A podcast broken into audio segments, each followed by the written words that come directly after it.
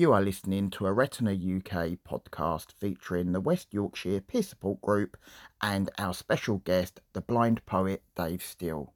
I'm going to introduce Dave Steele, who's our guest speaker. So you may know him as the blind poet, but I'm not going to say too much because I'm going to let Dave do all that. But I just want to say from Retina UK that we are over the moon to have him have him here today to speak to us and really looking forward to to hearing from him. Great. Okay. Thank you so much. Uh, it's great to be here uh, for Retina UK, uh, a, a charity that has been kind of close to my heart right there for quite a number of years, probably right from the beginning, which we'll get to in a minute. Before um, they were Retina UK, for those of you that don't know, they were called RP Fighting Blindness. And um, yeah, so always been there with me right from the beginning. So I want to go back to the beginning and kind of introduce myself and tell you a little bit about me and my story, and also share some of the poetry with you that set me on this path and, and got me to be known as the blind poet.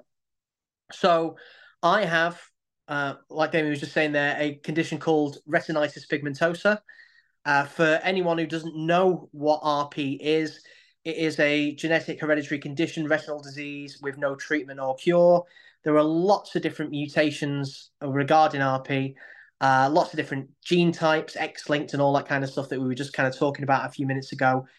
Uh, the type that I have, if you want to get technical, is what they call autosomal dominant, which basically means there's a clear trace throughout my family. It comes from my mum's side, and every time a child's born, there's a one in two chance that they're going to develop it when they're older.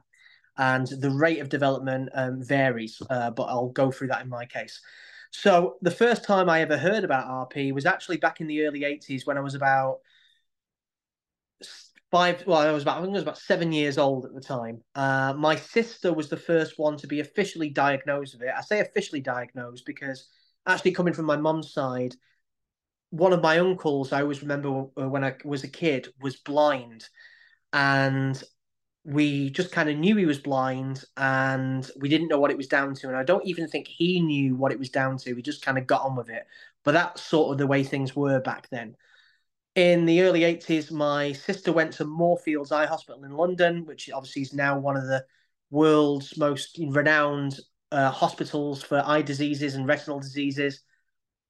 But back in the early 80s, they didn't actually still at that stage know a lot about RP. And my sister, when she was officially diagnosed at Moorfields, believe it or not, they just told her, You've got this thing uh, in the family called retinitis pigmentosa. There's no treatment or cure. And then they said to her, Oh, by the way, don't have kids. They actually said that. But that's kind of the way opinions and things and education has changed around the condition. And uh, we know a lot more, obviously, you know, right now. Um, so I remember being seven years old, hearing we had this eye condition within the family called retinitis pigmentosa.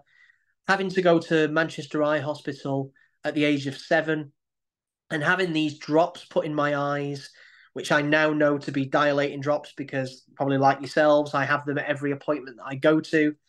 But at seven years old, I remember my eyes being very blurry for a few hours, it being a little bit scary. But then after that appointment, I didn't really hear much about RP uh, in talks within the family. There was obviously conversations that went on behind closed doors, but I was told as a kid that we have this eye disease in my family and to just really kind of get on with my life and not really worry about it too much because if it was going to affect me, it wouldn't affect me until I was much, much older. And that's exactly what I did. I kind of got on with things. I left college. I went to work away as a singer. I started off as a blue coat for Pontins and, uh, to, you know, worked at the Holy parks and became a cabaret singer, working on cruise ships and working, you know, performing cabaret as a singer at hotel hotels abroad and things like that. And really got on, you know, my, most of my twenties, kind of enjoying my life, traveling all over the world, uh, and then uh, you know enjoying what I did as a singer. Things changed for me um, in my late thirties, uh, just over ten years ago now. Uh, I remember it was a, a kind of tender part of uh, my life anyway because I was going through a big change. I just split up with my uh, previous partner, um, my daughter, my daughter's mum. I was living in Scotland at the time in Glasgow. Went through a breakup with her. Ellie, my daughter, was about three at the time. She just turned four years old, and I moved back to Manchester to be around family and restart my life and rebuild. I was working as a singer at the time, and I got a job working in car sales, uh, which I'd done for a little while in Scotland, but then started doing it back here in Manchester. And I'd drive up to Scotland every couple of weekends and bring Ellie down for the weekend. I then met my now wife Amy. Um, in this was in 2012, and instantly we kind of hit it off. She had two children, a similar age to my daughter Ellie, and you know we fell in love straight away and just became this little family. And then a few months later, um, Amy became pregnant, and in 2013, our son Austin uh, was born, and that kind of completed our family. So 2013, everything was exciting. New Year's, sorry, Christmas Day 2013, I asked Amy to marry me, and she said yes. We set a wedding date for 2014 New Year's Eve and started off 2014 really excited. A new family all together, saving for our wedding, and everything was good. Then came the day where everything kind of changed, a day I'll never forget. I went for a routine eye exam uh, because I used to get my eyes checked every couple of years just to make sure I was good for driving and things like that. And I went into my local opticians, and when the doctor looked into the the optician looked into the back of my eyes, I just remember this kind of pause, just this kind of silence. It seemed like it went on forever.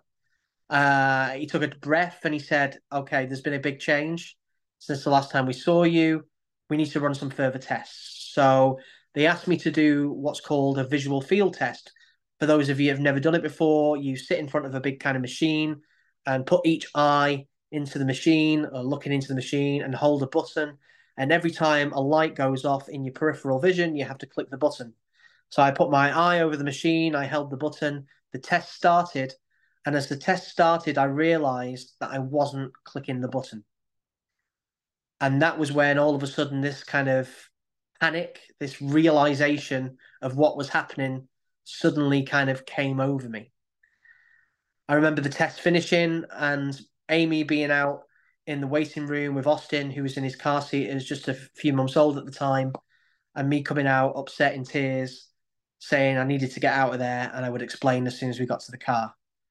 I was referred to a retinal specialist, and two weeks later, when I saw the retinal specialist, I was declared severely sight impaired or legally blind, as it's known in other countries what happened then started a kind of really difficult eight or nine months, which I'm sure a lot of people out there will kind of relate to. Because I was working in car sales and I was working as a singer, I could no longer drive. My employer let me go. I could no longer do test drives for for the garages, so they let me go. I could no longer do the gigs that I was able to, you know, I used to be able to get around to because I could no longer drive. I could no longer get up and see my daughter Ellie and bring her down for the weekends. Um, we struggled to get the financial support that was out there. I'm. I always say that I'm. Well, my wife will say that um, she. Uh, I'm an optimist, so I always think there's going to be good in the situation, and she's a realist and, and sees how it is. And I remember thinking at that time, look, you know, I I can't be the first one, or we can't be the first people to go through something like this. There's got to be a support network out there. There's got to be you know help in place and and and we'll find it and unfortunately uh like many people still do to this day i fell through the system fell through the net i applied for every bit of help that i could possibly get to at that time back then you know just over 10 years ago there was a nine month waiting list uh, in order to be processed through uh, personal independence payment which a lot of you'll know is a uh, a minefield and and a, a, a really important part of, uh, of, finding your feet when you're diagnosed with a condition like RP and, and you need the financial support. While all this was going on, we um, we had to move out of our house. We couldn't afford the rent that we were staying uh, in the house anymore. Uh, we had to go into social housing. We had to feed our kids on food parcels for a little while because we were just struggling financially. And all the while, I was struggling with anxiety and depression, not just because of my sight that I was losing. I actually lost all my peripheral vision after that diagnosis due to stress in the in the first eight or nine months. But also, I was struggling with anxiety and depression because of the financial pressure it was putting on my family. I felt terrible that all of a sudden, you know, we were being plunged into debt and and struggling financially and not able to get the support all due to the fact that I was losing my sight. So that kind of made me even more isolated than than I needed to be. I remember for those first eight or nine months not actually leaving the house without my wife because I was so anxious at the way I was seeing. But things change as they always do. Life kind of shows us a path or, you know, we get steered in a certain direction or we find something. It, there's always hope and there's always a way forward. And and the way it kind of changed for me was actually the thing that set me on this path to where I am now.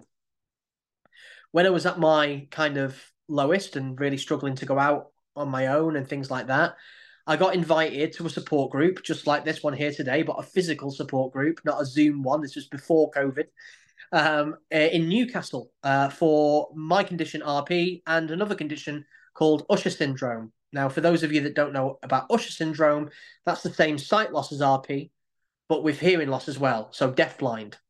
And when the organisers of the support group heard that I was coming along uh, and heard that I was a singer, they said to me, "Oh, you know, would you mind coming along and singing some songs and being the support group or being the entertainment for the support group that day?" And immediately when they said that, I said yes.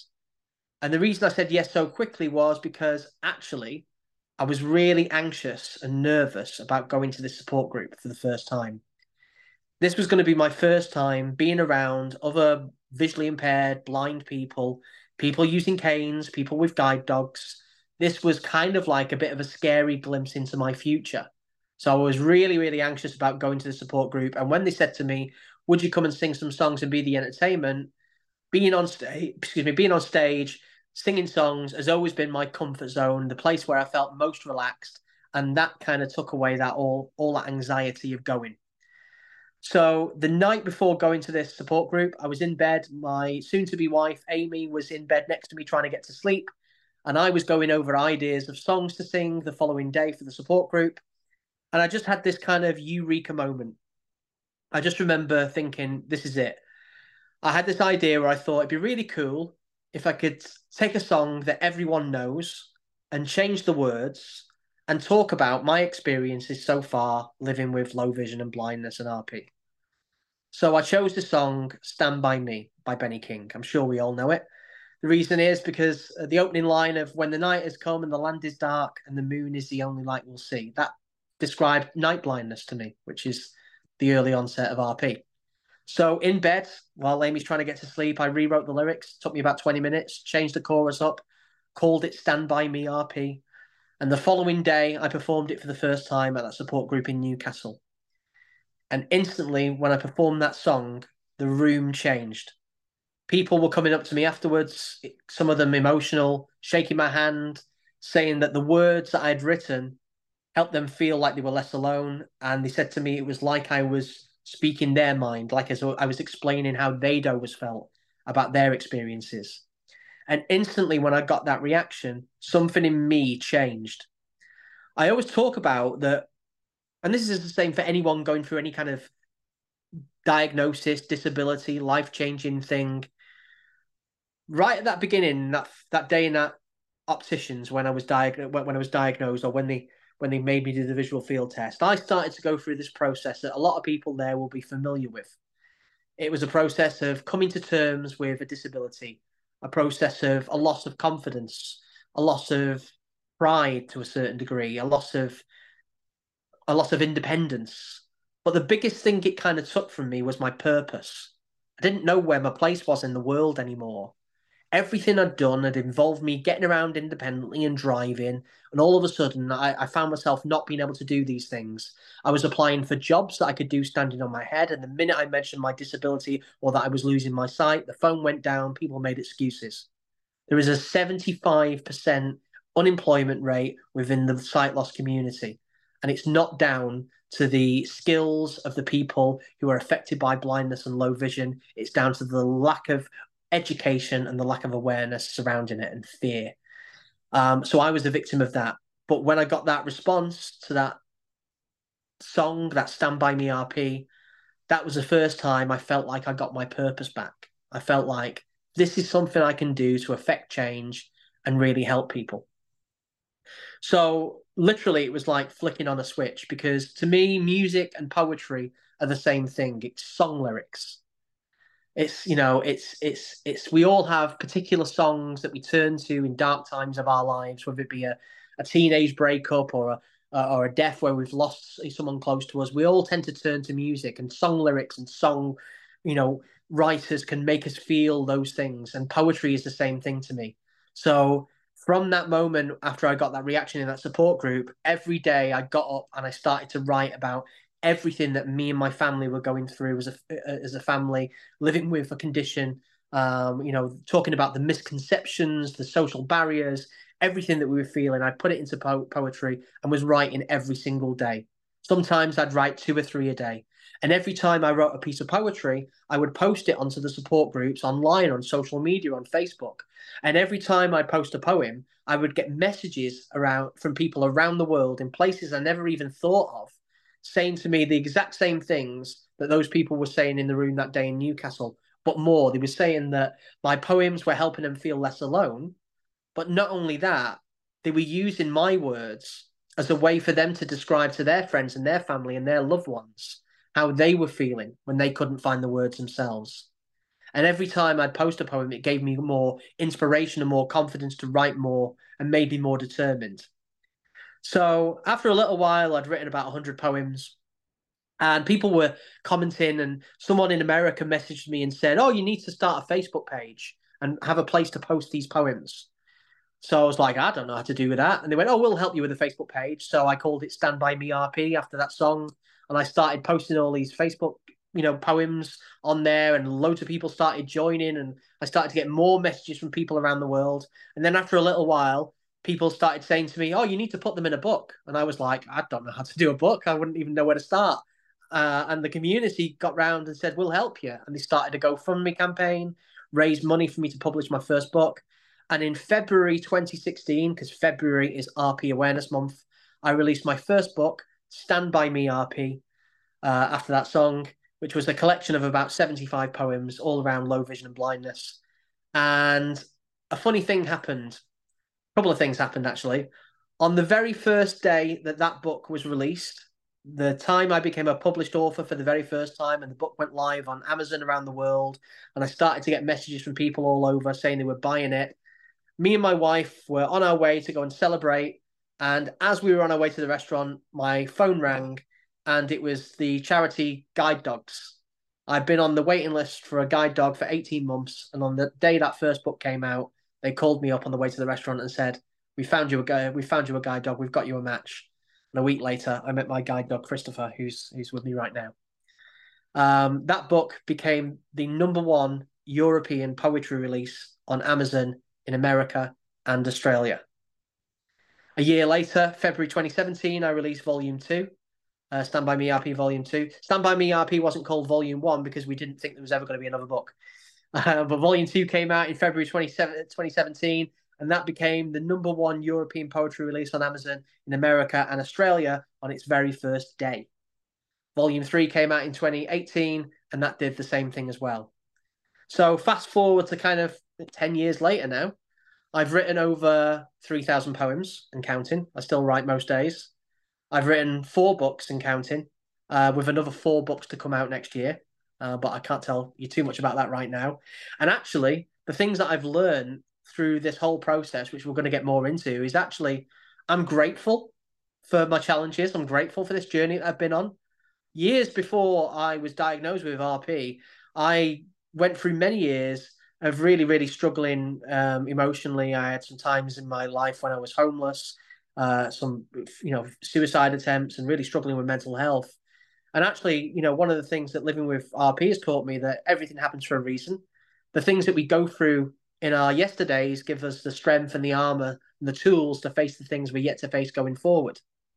Uh, and all these things that happened to me in my past gave me the ability to do what I do now. Um, so I'm going to share with you a piece of poetry that really kind of explains that. This is one from the first book. It's called The Stranger, and it goes like this Today, a stranger asked me, What has blindness done to me? Has it limited the plans I've made or the things I hope would be? Has it forced me now to settle on a life that's second best? Has it made me give up lots of things since I failed the blindness test? Do I still have aspirations, special places, dream to go? Is there any point in beauty if the eyes don't work to show? But my answer came so quickly, not a thought considered twice. I am happy for this blindness, for the way it's changed my life. It has taught me what's important and shown me who my real friends are. And I wouldn't change a thing I've learned just to get back in my car.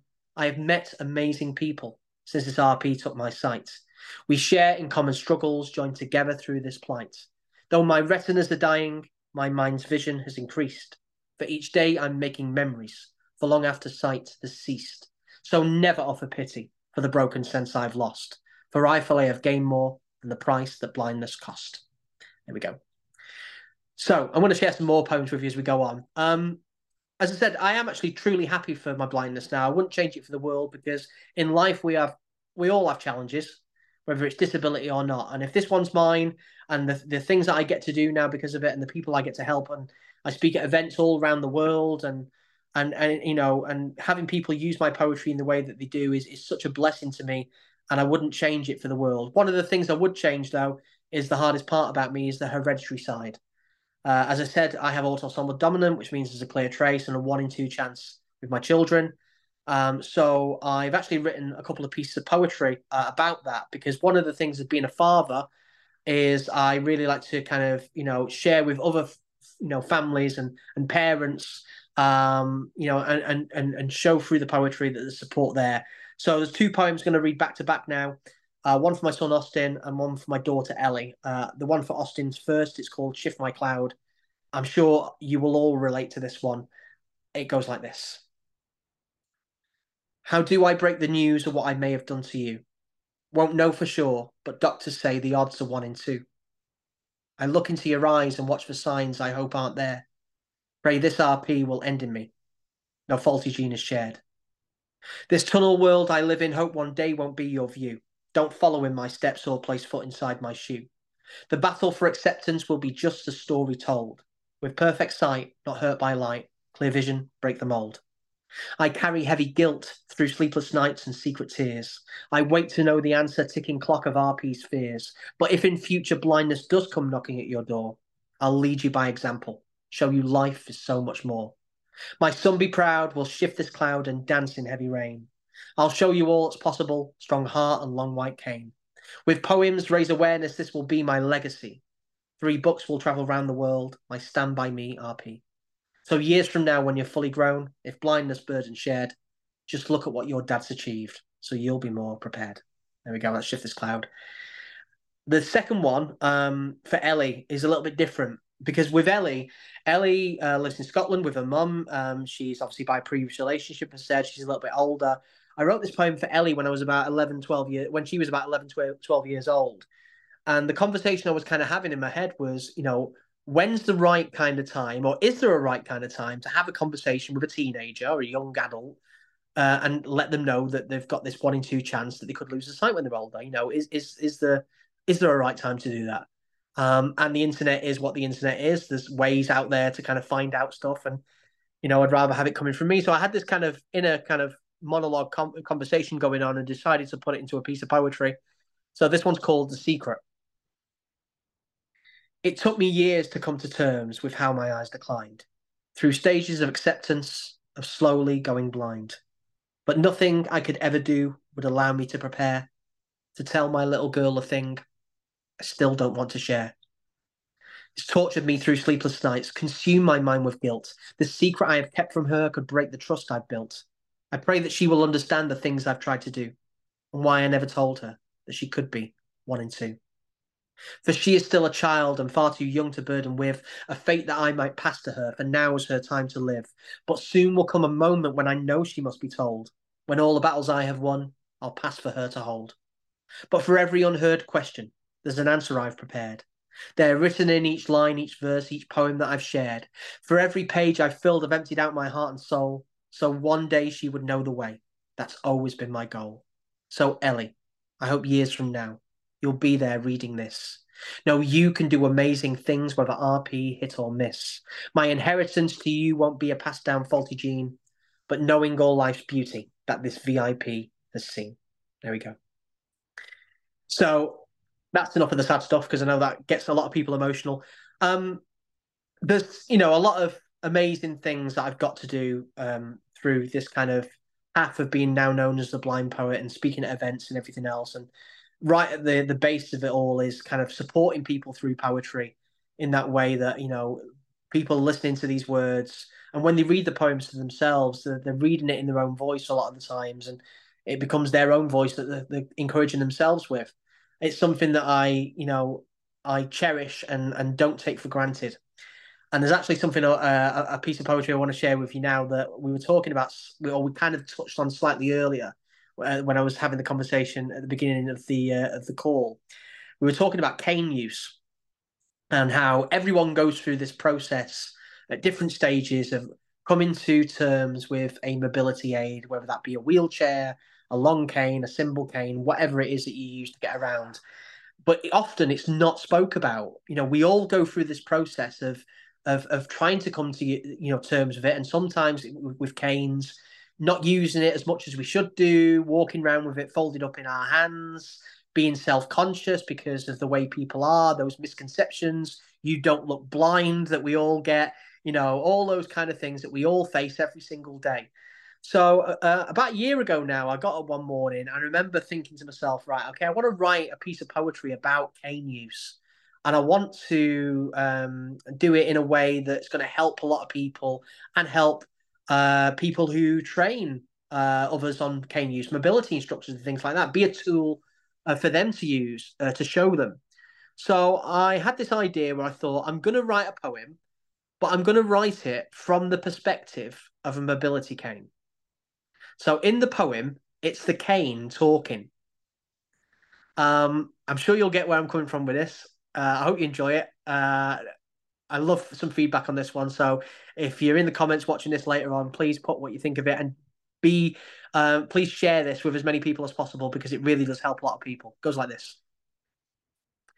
You're not the only one who's felt embarrassed to be seen outside walking with me. This for many's always been a part of the whole process as together we will train. But in time you will realize you'll soon be proud again. I'm made to give you back the things that you may feel you've lost, like pride and independence, all the things that blindness cost. I'm not a sign of weakness. I'm a reason to be proud. Alleviate anxiety whilst you are in a crowd. Sometimes I'm left behind or folded up inside your hand, but I'll be ready for you. I won't judge. I understand. I know these things are natural. It's the way that people stare. When you can still see some things, but for blindness, you prepare. You don't need to see nothing to be able to use me. That's not the way that blindness works. It fades so differently. I'm here to be a symbol and a signal that you're strong, a reason not to isolate, a reason to belong. So when you're feeling ready, I'll be with you day or night. Unfold me, hold me confident, and swipe me left to right. Eventually, you'll come to terms, our partnership remain. It's me and you forever. I am your mobility cane. There you go. So we've almost come to the end now of my little talk, and then we've got time for a Q&A. Um, before I go, I want to tell you a little bit about my kind of latest big projects. I've got quite a few things I'm doing at the moment. Um, but the biggest thing for me is the start of a new book series, which I released the first one of last year. And I've got a copy of it here, which I'm going to hold up. Um, it's called Austin's Amazing Adventures. Now, any a parent out there, you may have heard of a uh, British author by the name of Julia Donaldson, Julia Donaldson wrote The Gruffalo and Stickman and Room on a Broom and all these rhyming, poetic story children's books. And a few years ago now, she did an article in a newspaper here in the UK where she said there needs to be more children with disabilities featured in children's stories to give them that representation. After reading that article, I immediately wrote the first six books in this series in the first night. It, they just literally just fell out of me. So Austin's Amazing Adventures is about a young visually impaired boy based on my son Austin, who is now 10 years old. In the book, it's about him going to a mainstream school, about the interactions he has with his with his friends and his teachers, and it's really about um, breaking down those social barriers that children, not just with low vision and blindness, uh, but all kind of additional needs face uh, in school and helping them to be better understood. So children who are going through these things can read these books and go, that character's just like me. And those who aren't affected can read these books and go, these kids are just like us. Uh, and and really, um, it's something I'm very very passionate about. And we've got a lot more to come with that next year. If you want any more information on any of my poems um, or any of the books, um, you can go to my website, which I'm sure we'll put a link in on the post. It's theblindpoet.net, theblindpoet.net, and you can find all my links for social media and everything there. Before I finish, I want to read you one last piece of poetry. Um, this one's called um, Blind Perceptions, and it goes like this I know there's strength inside of you, though all you feel is numb. Don't be afraid as eyesight fades for what is still to come. You will adjust. In these words, trust, we share these tunneled eyes. A mix of strength and anxiousness, the same in me applies. My shins are full of bruises and my confidence misplaced. At times, self isolated, felt the world too much to face. So I'm here to remind you all the times we failed don't matter. There's lots of misconceptions still. Let's remind them of the latter. It's not that complicated. Change how blindness is defined. Let's educate, articulate the many ways we're blind. It's never all or nothing, many shades and different views. Yet there's this stereotype they keep on printing in the news. No wonder some of us have fears when out in crowded place. They see the cane but can't explain why we look them in the face. There's some of us who stay at home, convinced of the excuse that because we don't look blind enough, there's a need to be recluse. Don't waste your life on people whose opinions are way off. Just swipe your cane with courage. Hold your head with pride aloft. So never doubt what we're about, despite what some believe.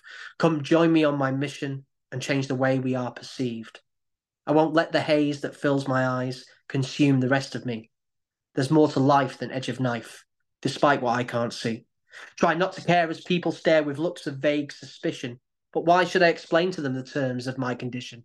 Though it's much simpler to stay home, won't waste another day. Their pity's just an obstacle that's getting in my way. And though I am blind, won't be confined by others' misconceptions, this poetry that spills from me will change their blind perceptions. Though anxious chest and days depressed have far from disappeared, I've learned to breathe while I still grieve, control these things I fear. My kids look on, not on what's gone, but all each day I teach. For if tomorrow their eyes pay, life's dreams are still in reach. So I'll not cry as vision dies, won't focus on the blur. No point in holding on to how those days and eyes once were. Thank you. You can unmute yourself now. Well, thank you very much. Um, it's not often that I'm speechless, which is why I um, kind of took this role on as a facilitator. But I just want to say that, you know, I know you've heard it before, you know, being inspirational and, and things like that, but you know, I do truly mean that. And it's been a privilege to hear you speak and getting that personal sort of aspect um, and being a part of this this group and a part of this call. So on behalf of Retina UK and the West Yorkshire Peer Support Group, I just obviously want to say thank you no, my absolute pleasure. And and Thanks. like I said, the yeah, cane, the cane one had me in hysterics. I ended up staying. you know what? I was gonna say I kept looking up and I kept seeing Amy's name. Yeah, and I thought, I thought I'll you, get the, you, I'll get the video off the other group later. yeah, and I just thought if if there's any way to to show that that was amazing and it was really good is the fact that somebody had to leave at half past seven, halfway through, and he stayed. I'll get a message later saying like, "Where were you?" It's like, uh, blame me, blame me. It's fine. But as I, I, anybody my, got any my, questions? Yeah, I was gonna say it made me laugh as well because my pen name is the Blind Writer. When I send right. like stories in and poems and things, so it was just it was just funny. Yeah, no, that's brilliant. I liked it. No, that's brilliant. Um, but yeah, so I mean, obviously, I've seen, I've been following Dave. I've been following you for for a while now, um, and and I still must see myself as at the early stages. So even though my wife will tell you different, I feel like I've got brilliant vision still. My peripheral vision is definitely gone. Um, my night vision is terrible, but during the day I can be I mean, you mentioned it, you know, not embarrassed. Well, yeah, embarrassed and anxious. So I just won't mm. take my cane and I will get through. You know, I might have the odd trip, but I'll get through. But just hearing some of your words and, and you know, and the cane, uh, the one about the long cane, it's just, it brings everything home. You know, it's not about anybody else. Um, and yeah, it's just in the poem, I, I talk about it being a, a, a, sign of strength and not a sign of weakness. And actually, yes. you know, t- you know, having the courage to kind of do what's needed to get yourself out there and stop living your lives. Um, you know, it's difficult for anyone, but as men, um, sometimes men find mm-hmm. it even more difficult. There's a lot of people I speak to around the world, and a lot of men will tend to kind of um, feel as if you know being seen with a cane makes them feel you know seen as being weak or vulnerable or a target. Mm. They can be targeted, and and yeah. and actually, the, you know, a lot of I know a lot of people who have uh, isolated themselves even more because of it. And actually, you know, it, it, takes great courage to get yourself out there and use it. And once you do that, and don't get me wrong, you know, I still have days, a lot of days where I'm out there and people are ignorant and everything else. And you know, I had it today coming back from a meeting. I was in central Manchester and people were just kind of walking into me with McCain. And, you know, it, it, you, you're always going to get that. But uh, the, the, the benefits out far outweigh that. Um, and, uh, you know, the, the, the, just getting out there and taking that first step is, is, is so empowering. Yeah, a big I... thing. Oh, sorry, sorry. Go on. I'll oh, sorry. No, you go. Are you sure? Yeah. Yeah, it's, it'll be really quick. Um, I know that I, I, was being messaging you, Dave, and I, I, just wanted to share it with the group, but I'm massively into the gym. So I, I play rugby, uh, PDRL, which is Physical Disability Rugby League. It's still full contact. I've had ribs broken, I've had bust noses, but it is sort of there is guidelines to help us. But I would never use my cane to the gym. Now I've started using it a couple of weeks ago and the first time I used the cane, something as simple as the manager came over to me and helped me with the vendor because I couldn't read yeah. the writing on the drink. Yeah. I'd never had that before. Um, and then she then went through, you know, I can use the disabled door because it's wider. But just this one thing happened. I was at one of the weight stations and a guy came up to me and he looked like a like a bodybuilder. And he just said to me, he, he put his hand out to shake me. And I says, I says, Are you all right? I didn't know if I'd known him or something. He says, I've never seen somebody come to the gym with a cane, but I just want to say massive respect to you. And if you ever need any help with anything, or if you want a work a, a, gym partner, just let me know. You're welcome to train with me anytime. Brilliant. And I just thought, yeah, you, know, you didn't have to do that. No, that's um, that's, that's good. Yeah, and I, it, I, I just them them positives outweigh the you know the neg. I mean, I've had it before where I'm using my cane, but I'm actually looking at my phone. So if I'm waiting at the bus stop and I'm just watching my phone, and it's like people looking at you as if to say, "Well, why is he got a cane and he's using his phone?"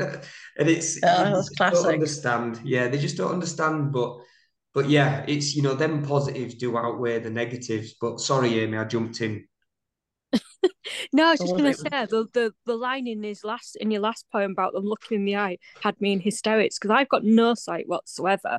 But because I've had sight, I can still do it even though I can't see a thing, and yeah. it absolutely freaks them out. Freaks people out, yeah. Hysterics every time. yeah, yeah, it's amazing what you you can do through.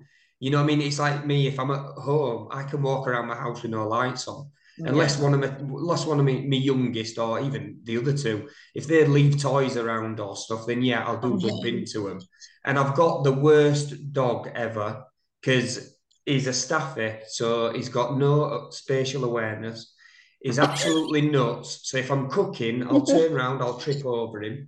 So, but apart from that, on my usual journeys, I can, you know, as daft as it sounds, I can literally do it with my eyes closed, and it's all just through memory. Mm. We we used to have I a think... cat. Was, we had a cat that was deaf blind, and I'm deaf blind, and they used to like oh, absolutely wow. just trip trip over each other every five seconds. it's. I think it's well. One of the messages from this conference was trying to explain to other people what it why it what it means to be blind or partially sighted all the rest of the stuff and yeah, you can look at your phone and be partially sighted. And the poems are such a good way of drawing people in so that they'll be able to understand better. Thank you so much. No, yeah. thank you. Thank you for listening. Yeah. Just and I'm going to tell my brother to look for your website and stuff because he'll love it. It's just yeah. I mean, one one of the I mean, obviously you can just go to the blindpoet.net, but actually one of the really cool things about the internet these days is if you literally type in the blind poet into Google, um, all these things come up, and it's funny because um, I not you can tell for the you know the ones that've got sight, um, I'm, I'm, covered up, but I've got lots of tattoos on my arms and stuff, which all I've got since I started on this journey, and all of them are related to my life and my work. And one of the first big pieces I got on my uh, my left shoulder is um, from a Greek philosopher called Homer, who wrote the Iliad mm. and the Odyssey, and Homer was actually known as the blind poet. And my son. Yeah, my son, when he looks at the the poem, or we, well, he doesn't he doesn't do it now. When he looked at the tattoo years ago, when he was when he was a lot younger, he used to point it and he used to go, "So, Dad, that's that's the old blind poet, and you're the new one, aren't you?" And I go, "Yes, that's right."